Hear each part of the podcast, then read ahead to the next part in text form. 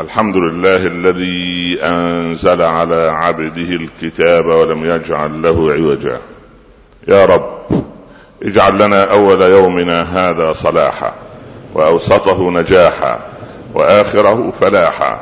لا تدع لنا في هذا اليوم العظيم ذنبا إلا غفرته ولا مريضا إلا شفيته ولا عسيرا إلا يسرته ولا كربا إلا أذهبته ولا هما إلا فرجته ولا صدرا ضيقا إلا شرحته ولا ظالما إلا هديته أو قصمته اللهم يا أرحم الراحمين ارحمنا يا أرحم الراحمين ارحمنا يا أرحم الراحمين ارحمنا.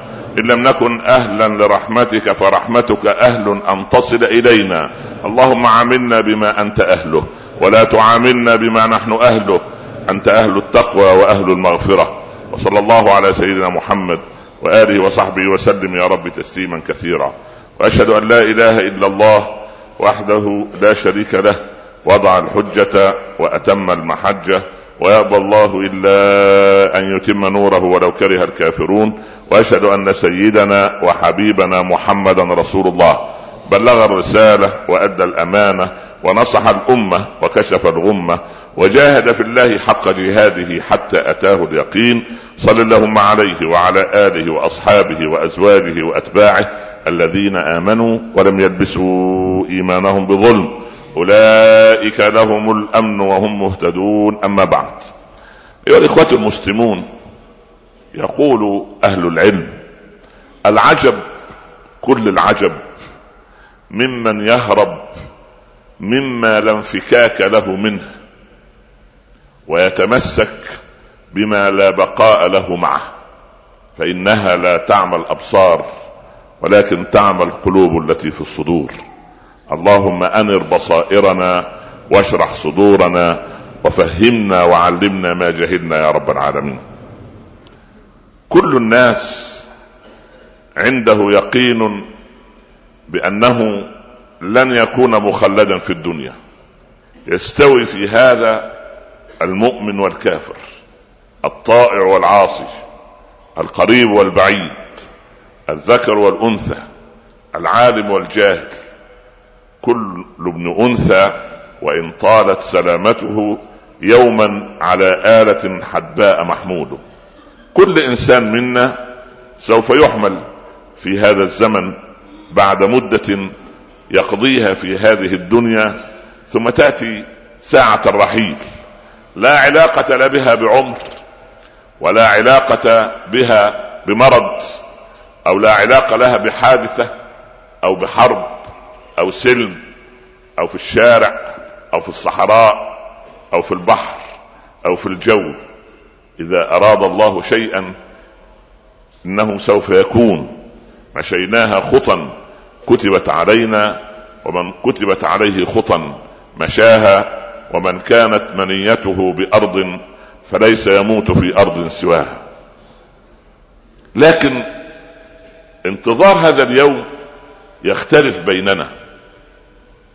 تخيل معي أن واحدا منا اضطرب قلبه أصبح ضربات قلبه غير منضبطة عنده مرض ضاق صدره عنده مشكلة في الرئتين.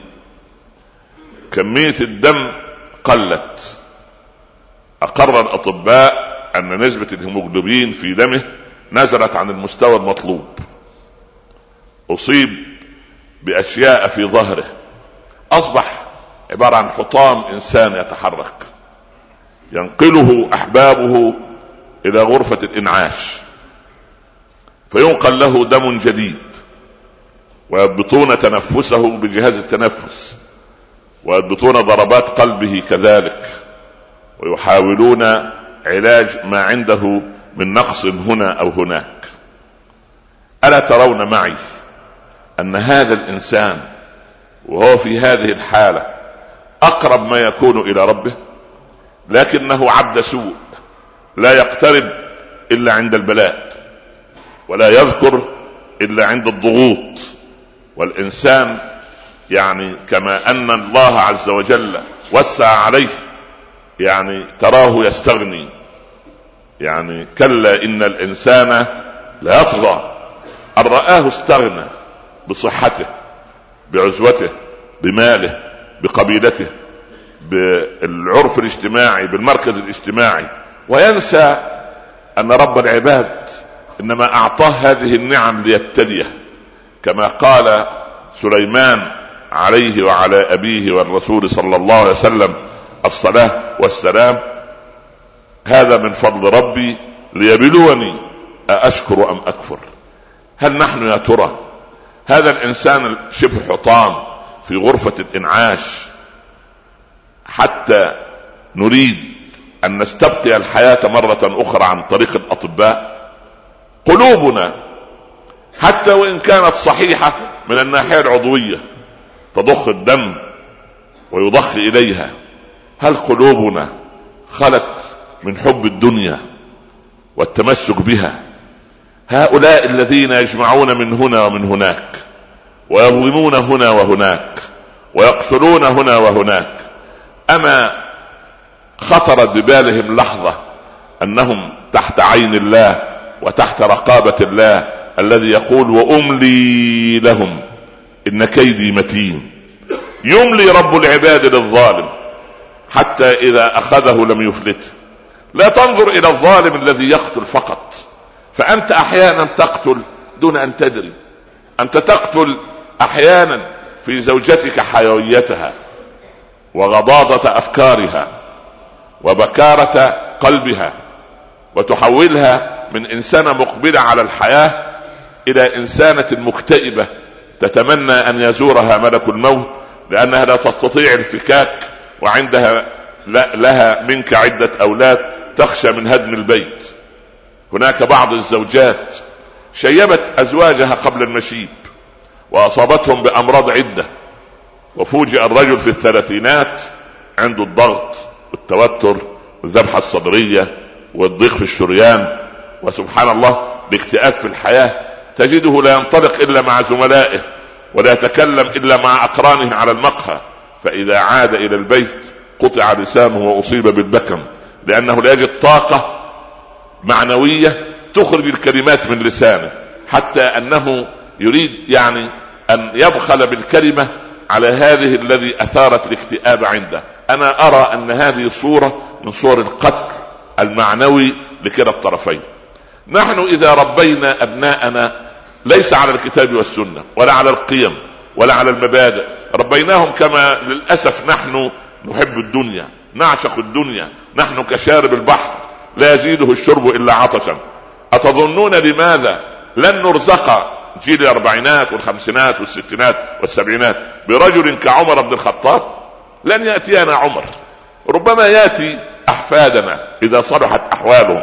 لكن يأتينا عمر الذي لما تولى مفاتيح بيت المقدس بعد صلاة العشاء قام الأساقفة والقساوسة والرهبان بتقديم مفاتيح بيت المقدس إليه. سبعة عشر كاردينالا أو قسا أو رجل دين من رجالهم ينحنون أمام عمر ليسلموا أمير المؤمنين مفاتيح بيت المقدس. فماذا صنع؟ تقدم عمر إلى القبلة بعد صلاة العشاء. سجد لله سجدة شكر. ما قام منها إلا عند آذان الفجر. هذا رجل نظر إلى الآخرة. لما جاء الدور عليه وهو في رحلته إلى بيت المقدس في قصة يجب أن تسمعوها لأبنائكم. قال لسالم سالم هذا مولى عبد يباع ويشترى أخذه معه من المدينة. لم يأخذ راحلتين. مش مئة سيارة لا راحلتين. راحل راحلة واحدة. لم يأخذ راحلتين. يعني ناقتين أو جملين في بلاد فيها البعران أو الجمال والنوق بفضل الله كثيرة. لكن عمر أمين على بيت المال. لم يكلف بيت المال شيئا فأخذ راحلة واحدة. وتعجب سالم. وأين الثانية يا أمير المؤمنين؟ قال يا سالم لنتناوب الركوب فوق الراحلة. كيف يتناوبون؟ ليست هناك ساعة. فعمر يقترح على تلميذه أو على عبده وخادمه وغلامه آه، سالم يقول له يا سالم أنا أركب وأنا خارج من المدينة لأن الناس تعيب عليك وتقول أمير المؤمنين أكبر سنا وأق... يعني أجل قدرا من أن يمشي والغلام راكب. أنا أركب أول مرحلة. كان العرب يقسمون المسافات بين المدن والقرى والمحلات والبادية مراحل. يستريح فيها عند أبار معينة يعرفونها تستريح النوق أو الرواحل تعلف ثم تشرب ثم تطمئن ثم تخزن الماء ومن فوقها يستريحون أيضا وينصبون خيمتهم ثم يقيدون ثم يغادرون المكان. هذه مراحل معروفة زي الاستراحات ما بين المدن التي نصنعها اليوم. ورغم الاستراحات الحديثة التي نراها بين الدول وبعضها والمدن وبعضها أبناؤنا في السيارات المكيفة يتأففون من طول الرحلة ويتأففون لأنه نسي البلاي ستيشن في بيته لأنه تافه كأبيه. سبحان الله التفاهة أخذها من أبيه وأمه. هل هذا يأتيه عمر؟ لماذا يأتي عمر بهذا سالم يقول له يا أمير قال يا سالم لنتناوب. كيف يتناوبون؟ قال عمر أنا أركب وأسمعك جزءا من القرآن. وتصحح لي. ثم أنزل وتركب أنت. فجعل عمر الراكب لأنه مستريح يستطيع أن يكذب. لأنه مستريح. وسالم يسمع. ثم يركب سالم. ويسمع عمر الجزء الذي يليه. حتى إذا انتهت ختمه القرآن بدأوا بختمه أخرى. لم يمل عمر من سماعه كتاب الله أو تسميعه لكلام الله عز وجل. فلما بلغت المرحلة الأخيرة كانوا على مشارف بيت المقدس. وكان الدور على سالم. سالم مهذب. قال يا أمير المؤمنين إني أرى على البعد رجالا يقفون لابد أن نوفد الاستقبال. أبو عبيده بن الجراح والي على فلسطين في هذه الأيام. اللهم أعد إلينا فلسطين مرة أخرى والبيت المقدس مرة أخرى يا رب العالمين. لا تؤاخذنا بما فعل السفهاء منا. قال له يا سالم ما أنت أغنى مني بالثواب وما أنا أغنى منك بالثواب؟ أنا لست يعني غنيا بالثواب والحسنات حتى يعني أضيع حسناتي في أن آخذ نوبتك في الركوب. أقسم عمر على خادمه سالم أن يركب. عمر يجر خطام الناقة بيمناه. فراى مخاضة من الطين عبارة عن بركة فيها ماء وفيها طين. فخلع عمر حذاءه نعلة ووضعه تحت إبطه الأيسر ويمسك ناقة مولاه وغلامه سالم باليد اليمنى ويخوض في بركة من الطين. بعد هذه البركة إذا بأبي عبيدة والوفد المستقبل والقساوسة والأساقفة ورهبان بيت المقدس ينتظرون. ينتظرون أمير المؤمنين عمر. خرج عمر وقد وصل الطين إلى أسفل ركبته. قال له أبو عبيدة هامسا يا أمير المؤمنين أهكذا بين هؤلاء؟ دول هؤلاء بتوع منظرة بتوع مراسم عجيبة. إيش واحد يمشي بالسيف 20 متر ويجي يقبل السيف في اليد؟ أشياء عجيبة استقبالات غريبة. 21 طلقه و29 طلقه لما طلقنا الكرامة والمروءة المهم عمر يسمع لأبي عبيدة ويتعجب. وعبيدة أمين وحي السماء. كيف ينظر هذه النظرة؟ يا أمير المؤمنين أنت بين أقوام يجلون المنظرة. قال أسكت أبا عبيدة. والله لقد كنا أذلاء فأعزنا الله بالإسلام. فإن ابتغينا العز في غير الإسلام أذلنا الله. هم يجلوننا لإسلامنا لا لثيابنا. يجلوننا لأنهم يروا يرون الإسلام في في في, في كل سبحان الله. جيء بالماء لعمر غسل الطين عن ساقيه ولبس حذاءه. وقف الأساقفة والقساوسة. كبيرهم يعد الرقع التي في ثوب عمر. فتعجب الحاضرون. بكى كبير الأساقفة. قال قرأنا في كتبنا المقدسة أن الذي يتسلم مفاتيح بيت المقدس حاكم عادل يمشي وغلامه راكب في ثوبه سبع عشرة رقعة فسجد الأساقفة. من, من أين جاء هذا الاحترام؟ من تبجيل عمر بدينه.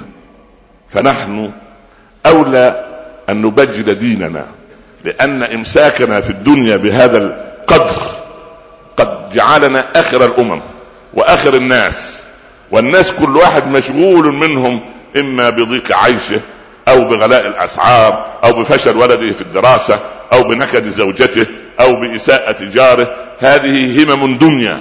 أما الهمة العليا أن تنصر دين الله في نفسك. أن يراك الناس مسلم وغير مسلم. مسلما يتمثل الإسلام فيه قرآنا يمشي على الأرض مصحفا يتحرك بمكيه ومدنيه. الإنسان المسلم إنسان يبغي وجه الله ويبتغي وجه الله عز وجل. أحبتي في الله اسألوا أنفسكم سؤالا واحدا. أطرحه دائما على نفسي وعليكم. بالله عليكم. لو جاءنا اليوم ملك الموت بعد الظهر أو بعد العصر أو بعد المغرب أو بعد العشاء.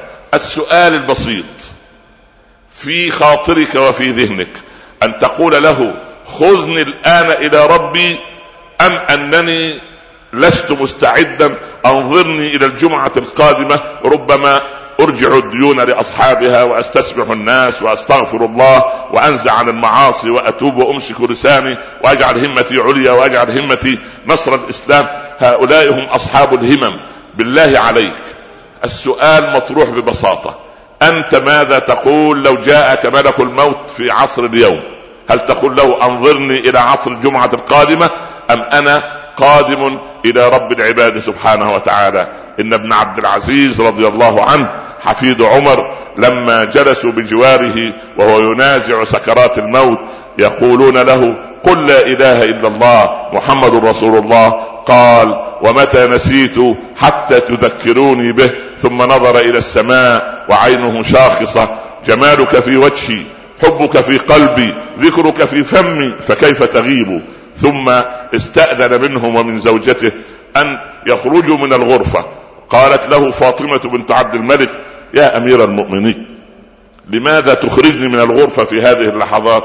قال إني أرى في الحجرة وجوها ليست بوجوه إنس ولا وجوه جان يحبون الذكرى والطيب الرائحة الطيبة. سبحان الله. خرجت فاطمة ولكنها أبت أن تترك هذه اللحظات التي يغادر فيها الإنسان العظيم الحاكم العادل عمر بن عبد العزيز الدنيا وضعت أذنها على باب الحجرة. تسمع عمر يقول انظر إلى يعني تشريفات تأتي لتحيط بالروح الكريمة. يقول عمر مرحبا بأبي البشر آدم. أهلا بخليل الرحمن إبراهيم. مرحبا بكريم الله موسى. أهلا روح الله عيسى. مرحبا سيدي رسول الله. ثم سكت لحظة وقال مرحبا بملك الموت زائر أتى على موعد. وأنا أشهد أن لا إله إلا الله وأن محمدا رسول الله وخرجت روح عمر إلى بارئها. اللهم أحسن خاتمتنا يا رب العالمين. أقول قولي هذا وأستغفر الله لي. أحمد الله رب العالمين. وأصلي وأسلم على سيدنا رسول الله صلى الله عليه وسلم. أما بعد أحبتي في الله نحن قسمان لسنا ثلاثة أقسام.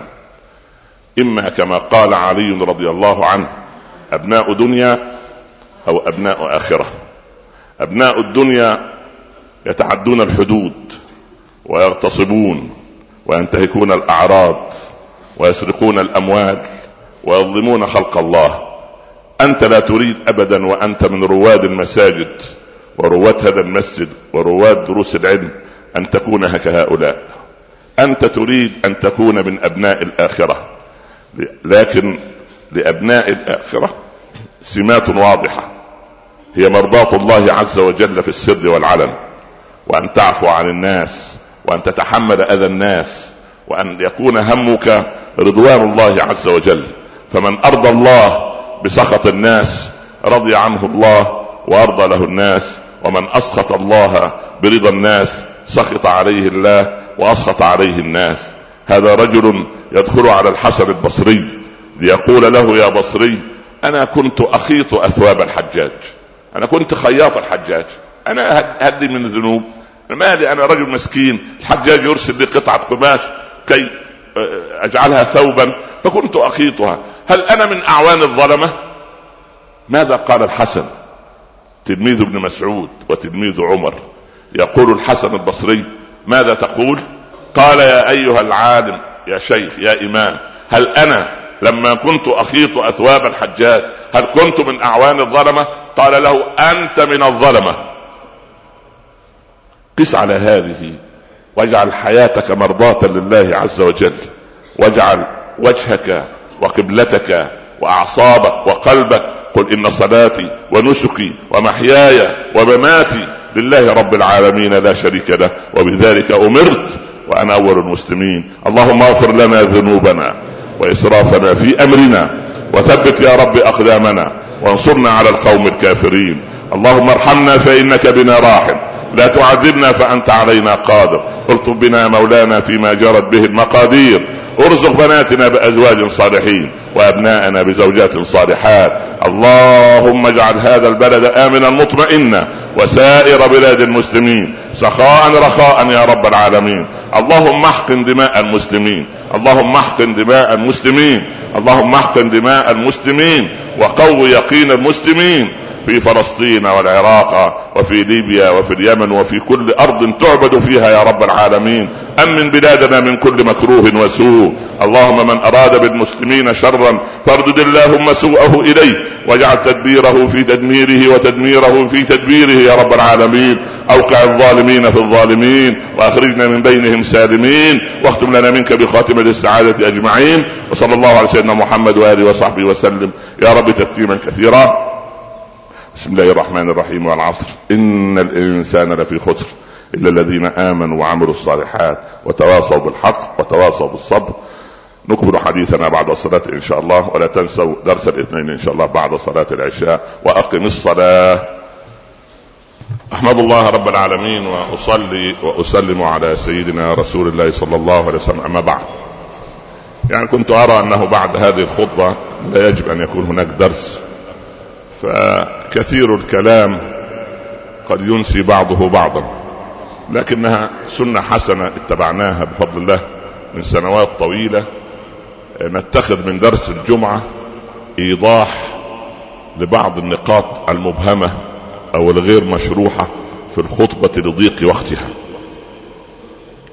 أنا أريد أن أحدث نفسي وأحدثكم. سؤال محدد. نحن كل واحد فينا مدبر أم مدبر له؟ هذا سؤال. هل أنت مدبر لأمور حياتك أم مدبر لك من خالقك؟ أيهما؟ أنت مدبر لك. طيب هل هذا التدبير الذي سبق في عالم التقدير ينفي عنك الأسباب التي يجب أن تقوم بها؟ كلا. طيب تعال إلى مسألة ما بين التسليم والتدبير. العباد الأول الخلص اللي اختارهم رب العباد على عينه واصطفاهم دول عباد كان لا اختيار لهم إلا بالله ما كان لهم الخيره ربك يخلق ما يشاء ويختار ما كان لهم الخيره يتركون رب العباد يختار لهم مع ترك الأسباب. وأنت مع كلامك الهازل أن الله يدبر لك كل شيء انت مشغول بما تدبر وحزين على ما تدبر اذا لم تحصل على ما تدبر. توحد الله؟ اضرب امثلة. ننزل الواقع المؤلم. انت حدث لك ضنك ضيق في مال أو صحة أو هم. عندما ضيق عليك في صحتك انت لك 30 40 سنة. صحيح البدن. مفتول العضلات. ما عندكش أمراض. فجأة. فاجأك الطبيب بما لا تحب أن تسمع. خلي بالك يا فلان أنت عندك مرض كذا والأمر خطير واكتشفنا لك مرض في الدم اكتشفنا إن الكلية اليسرى لا تعمل اكتشفنا إن الرئة اليمنى عليها كذا اكتشفنا إن مش عارف كذا وكذا. فوضع لك على الشاشة صورة أنت ما كنت أن تتمنى أن تسمعها. صح؟ هنا المريض نوعان. الصبر عند الصدمة الأولى هذا هو ديدن المؤمن يقول الذي أعطاني الصحة هو الذي ابتلاني بالمرض وكلاهما من الله خير. اللي أعطاني الصحة 30 40 سنة هو اللي سلب الصحة وأبدلني بدل الصحة مرضا. لكن الله لا يفعل بعبده إلا أمر ذو حكمة لأن الله هو الحكيم الخبير. يعني إيه الحكيم؟ الذي يضع الأمر في نصابه. ليه؟ قال ما هو ابن الحلال ده أبو أربعين سنة بعد ما استقر به الوظيفة واستقر به فهم الدنيا واكتملت عظامه كلها الاطباء يقولون عند سن الأربعين ينتهي آخر تكوين للعظام في الإنسان. ولذلك حتى إذا إيه بلغ أشده وبلغ أربعين سنة. ليه أربعين سنة؟ قال حتى النبوات لم تأتي إلا في سن الأربعين. طبعا باستثناء سيدنا يوسف باستثناء آه، سيدنا يحيى أتيناه حكم صبية باستثناء سيدنا عيسى الذي مات وعنده 33 سنة. لكن بقية الرسل ال 25 في القرآن أو الآلاف التي ذكرت في الأحاديث النبوية لم يأتها الوحي إلا عند سن الأربعين. خلاص. إذا بلغ العبد الأربعين سواء رجل أو امرأة ولم يغلب خيره شره فليتجهز للنار. أربعين سنة خلاص العقل. طب 15 سنة مراهق 20 سنة عيل شاب. 25 سنة يعني تخرج وفرحان بشبابه.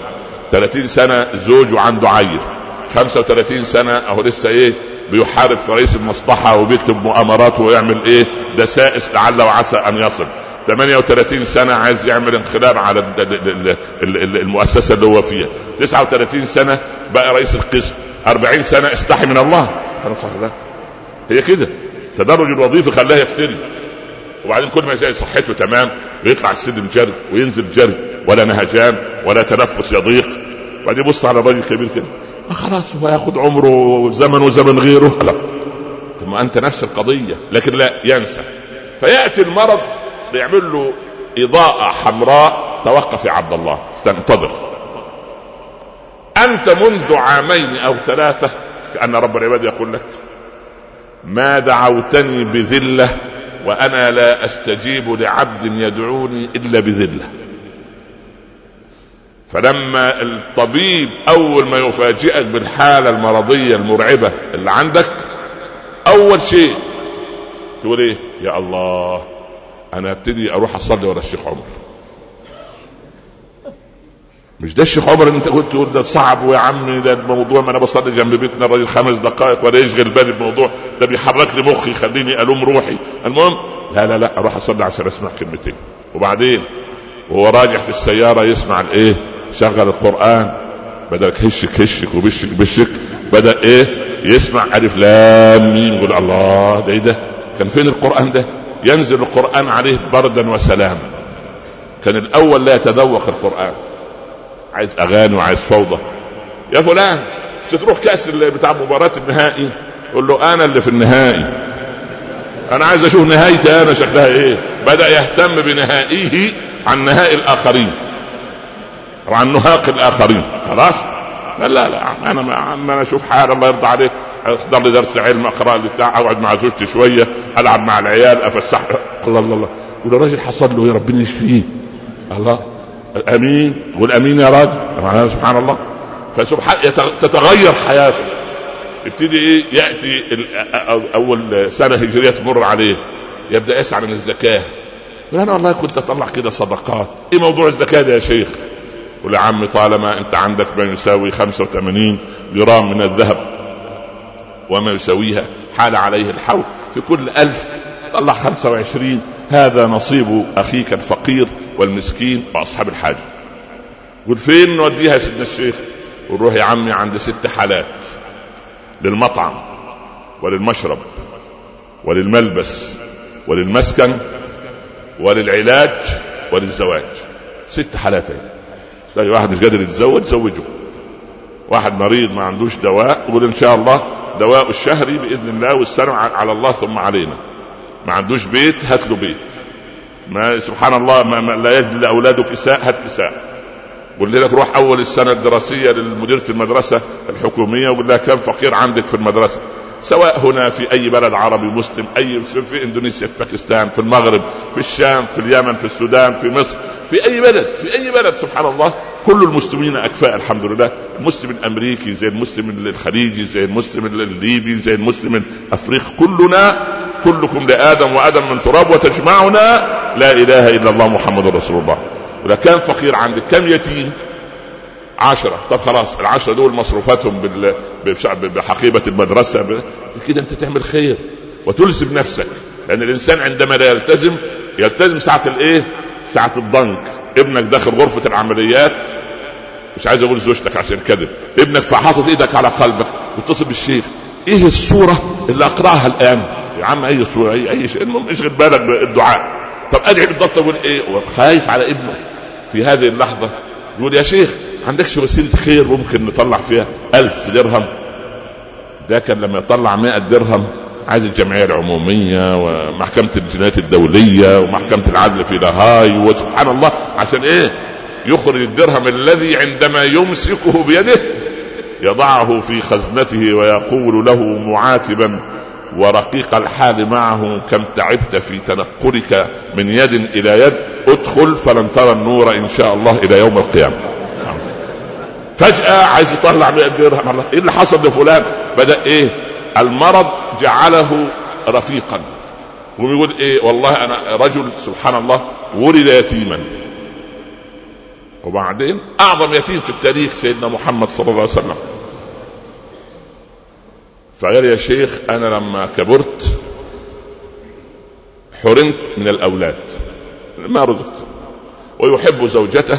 وقال والله أنا عايش معها من 35 سنة.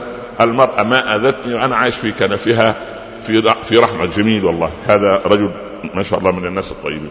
قال فعملت إيه أول ربنا ما فتح له بدأ يرعى الأيتام لأنه نشأ يتيم. فيقول أنا الحمد لله عندي الآن كفالة 63 ألف يتيم أنفق عليهم شهريا. وبأقسم مع يعني بيقسم يقسم المال نصفين نصف لليتامى ونصف له وللزوجات يقول أقسم النصف السنة ما تمر ألاقي عندي الضعف. أطلع أزود الجرعة. يزيد العطاء يزيد الداخل. من تاجر مع الله ثم خسر. وأنا خارج الله يرضى عليك يقول لك ما تعطيني عنوانه. الأسبوع قبل الماضي حرمة كبيرة جاءت مشكلة لأولادها. الأولاد دول قاسيين علي. أنا عندي 72 سنة ويتيمة. أنت يتيمة؟ أمال اللطيم يبقى مين؟ لا الله لا حول هي يتيمة شعرة بالذل. ما في حد يحن عليها لا إله إلا الله. الله قلت يبدو كلنا يتامى. المهم يعني. ليس اليتيم الذي مات والداه وخلفاه في هم الحياة ذليلا. إن اليتيم الذي تلقى له اما تخلت أو ابا مشغولا رحم الله شوقي في هذا الكلام الجميل. المهم فأنت عند المرض ابتلاك الله به لتكون الشفيق بالناس. رحيم بالناس تبدأ في تذكر نعم الله عليك. عند انضج انضج لما يحصل لك ضنك مالي أول شيء تعمله إيه؟ قال تصدق. يا راجل ده مريض عنده ضنك قالوا ماله؟ ما هو الله في عون العبد. ما دام العبد في عون أخيه وخزائن الله ملأى خزائن الله سحاء بالخير. ورزق الله سبحانه وتعالى مكفول لكل إنسان ولكل كائن حي. فرب العباد لما يبتليك بضنك في المال أخرج من المال فرج ولو بدرهمين الله سبحانه وتعالى يفرج لك الأمر بعد لحظتين. ليه؟ بس يكون عندك ثقة في الله. الله يبتليك سبحان الله بهم معين. مصيبة جت من حيث لا تدري. عندك ابن متعب بنت متعبة قريب أخ يحسدك وكل ما يجد عليك النعمة يزداد حسده. وترى أثر هذا الحسد في في في البيت وفي أثر في حياتك تعمل إيه؟ هذا الهم لا يقابل بحسد أو بغضب. لا. قال ربنا في آل عمران وسارعوا إلى مغفرة من ربكم. وجنة عرضها السماوات والأرض أعدت للمتقين. صفتهم إيه يا رب؟ الذين ينفقون في السراء والضراء والكاظمين الغيظ والعافين عن الناس والله يحب المحسنين. كم صفة؟ خمس صفات. أول صفة فيهم سبحان الله اللي هم إيه؟ أول شيء ينفقون في الإيه؟ السراء والضراء. ينفق في ساعة الخير وساعة يعني في أي أوقات وليست النفقة مادة فقط. أنا عايز بالله عليك لما ترجع تنفق من فمك كلمة طيبة. أنا عايز إنفاق كلمة طيبة للناس. إنفاق معاملة حسنة في الشارع الناس لما تراها طالعة من المسجد اللي يضيق على الثاني يا ابن الحلال أمال أين المسجد؟ أين ثمرة المسجد؟ أين ثمرة سماع العلم؟ أين الإيثار؟ هارون الرشيد ماشي مع خادم له في ظل القصر ماشي في بغداد قال عايز أخرج بره القصر شوية فماشيين فهارون الرشيد ماشي من جوه والخادم ماشي من بره بعد ما وصلوا آخر السور قالوا نرجع فهارون أخذ خادمه ووضعه من الداخل. قالوا أنا أمشي من الخارج. قال يا أمير المؤمنين؟ يعني يجب على الأقل في حماية معينة عليك أنا اللي من بره يعني أنا اللي أكون إيه؟ حاميا لك. قال لا ونحن آتينا كنت أنا في الظل وأنت في الشمس. فلنعدل القضية. أنت تبقى في الظل وأنا أبقى في الشمس. هكذا استمر حكمهم عدلا سبحان الله امشي كده. لا إله إلا الله. هارون هذا يقف في شرفة بغداد التي قطعناها نحن للأسف بتخاذلنا. كان ينظر إلى السحابة. السحابة مشي. يخاطب السحابة. ولا أمطري أو لا تمطري. سوف يأتيني خراجك. هتروحي فين؟ الصين؟ أهل الصين يجيبوا الجزية ويعطوها تدخل في بيت المال. يبقى السحابة جت سبحان الله. تروح المغرب؟ نفس القضية. تروحي شمال أفريقيا؟ تروحي اليمن؟ تروحي على الشام تروحي في تركيا بلاد الروم كله سبحان سوف ياتي جنوب الاتحاد السوفيتي كله هيجي سبحان الله. سوف يأتيني خراجه ليه؟ عنده ثقة بالله عز وجل. هارون هذا سبحان الله العظيم عاش خمسين سنة. يحج سنة ويجاهد في سبيل الله سنة. علموا العيال في المدارس هارون الرشيد الليالي الحمراء والخضراء ولا كان يعرف لا ليالي حمراء ولا سوداء. إحنا ما عرفنا إلا يعني نسأل الله السلام. هارون الرشيد هذا سبحان الله وجاء من قبله ومن بعده المعتصم. سبحان الله هذا الإنسان جالس في في في في في, في القصر في بغداد. في رجل أعرابي نصراني عربي. ولكن العروبة في دمه مش مسلم. قال يا أمير المؤمنين كنت في سوق عمورية بلاد الروم في عقر دار بلاد الروم. فرأيت أناسا يسخرون من امرأة مسلمة.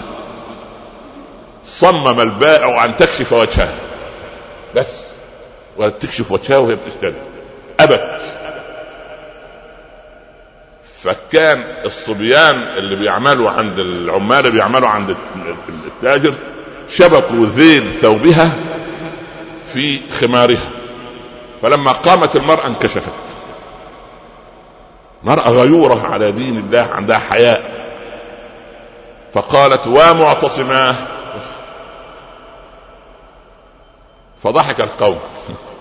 في بلاد الروم تستنجد بالمعتصم إيه المعتصم جاء الأعرابي هذا عربي ماشي تجد منظر امراه عربية مسلمة وإن كان على خلاف في الدين لكنه لما رأى العدل نصر الإسلام.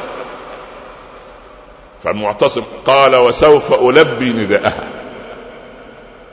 جهز الجيش وتحرك المعتصم أمام جيشه ودكوا عمورية وأحالوا ليلها إلى نهار من كثرة النيران التي قذفت على عمورية ودخل المعتصم بجيشه وقبض على التاجر وعماله. وجيء بالمرأة. هذه المرأة المسلمة المنتخبة. وهذه سبحان الله من سخر منها بعد أن استسلمت عمورية لهانور رشيد للمعتصم. قال يا أمة الله ناديت ومعتصما. فهذا المعتصم بين يديك. انظري ماذا تريدين أن أفعل بهم. هذا المنتصر والمهزوم. ذليل الأمس صار بطاعة الله عزيز اليوم. لأنه رزق بالمعتصم لأنه يستحق تستحق المرأة التي رفضت أن تكشف وجهها. أنت لما تشوف بعض الفضائيات وتسأل البنت دي ولا الست دي عربية ولو مسلمة. وكمان نسيت أن تلبس. كيف خرجت؟ كيف زوجها؟ يقول لك ده زوجها قاعد في الصف الأول. الله يخرب بيته. لا إله إلا الله. قاعد في الصف الأول يعمل إيه؟ يعمل إيه في الصف الأول؟ يشاهد خيبته. يشاهد خيبته. خلاص أصبح خنزير. والخنزير في علم الحيوان هو الحيوان الوحيد الذي لا يغار على أليفته بل يجد لذة عجيبة إذا وجد أنثاه مع ذكر آخر. بس. ولذلك الغرب لما من كثرة أكل الخنازير أصبحت القضية بهذا الشكل. يعني ما فيش غيرة. الغيرة ولت. فأنت لما طب الغيرة ولت لأن ربما نسوا أن الإنجيل أمرهم بالحجاب. طب هل نسينا أن القرآن أمرنا بالحجاب؟ وأمر نساءنا بالحجاب؟ هل نسينا أم تناسينا؟ هذه المصيبة هذه الكارثة. فمن أعمالنا يسلط علينا. فإذا انتشر الفجور والفسق والفوضى فظن شرا ولا تسأل عن الخبر. قالت يا أمير المؤمنين إن ديننا علمنا. وقال وسارعوا إلى مغفرة من ربكم وجنة عرضها السماوات والأرض أعدت للمتقين الذين ينفقون في السراء والضراء والكاظمين الغيظ والعافين عن الناس والله يحب المحسنين وأنا أحب أن أكون من المحسنين. فأسلم القول. التاجر وعماله والناس لأن هذا هو الدين ترجمة الدين إلى عمل. أما نحن فما عفونا عن ابن عمنا ولا ابن خالنا ولا عن خالتنا ولا عن عمتنا ولا عن أخينا الذي ظلمنا في شيء من الميراث أو غير ذلك نحن نريد أن نطبق الإسلام تطبيقا عمليا. فإذا جاءك هم أو غم أو ضيق مال أو مرض فاعلم كما قال علماؤنا إذا رأيت نفسك تطيعه ثم يبتليك فاعلم أن الله يريد أن يصافيك. فإذا صافاك قربك. فإذا قربك اجتباك فإذا سبحان الله اجتباك اصطفاك فإذا اصطفاك أحبك كما قال أبو حامد عفوه يستغرق الذنوب فكيف وده ووده يدهش العقول فكيف حبه وحبه يهدي النفوس فكيف مشاهدته ومشاهدته هو نعيم أهل الجنة. اللهم نعمنا بجنة رضوان يا رب العالمين. وصلى الله على سيدنا محمد وآله وصحبه وسلم. نلقاكم إن شاء الله يوم الاثنين. والسلام عليكم ورحمة الله تعالى وبركاته.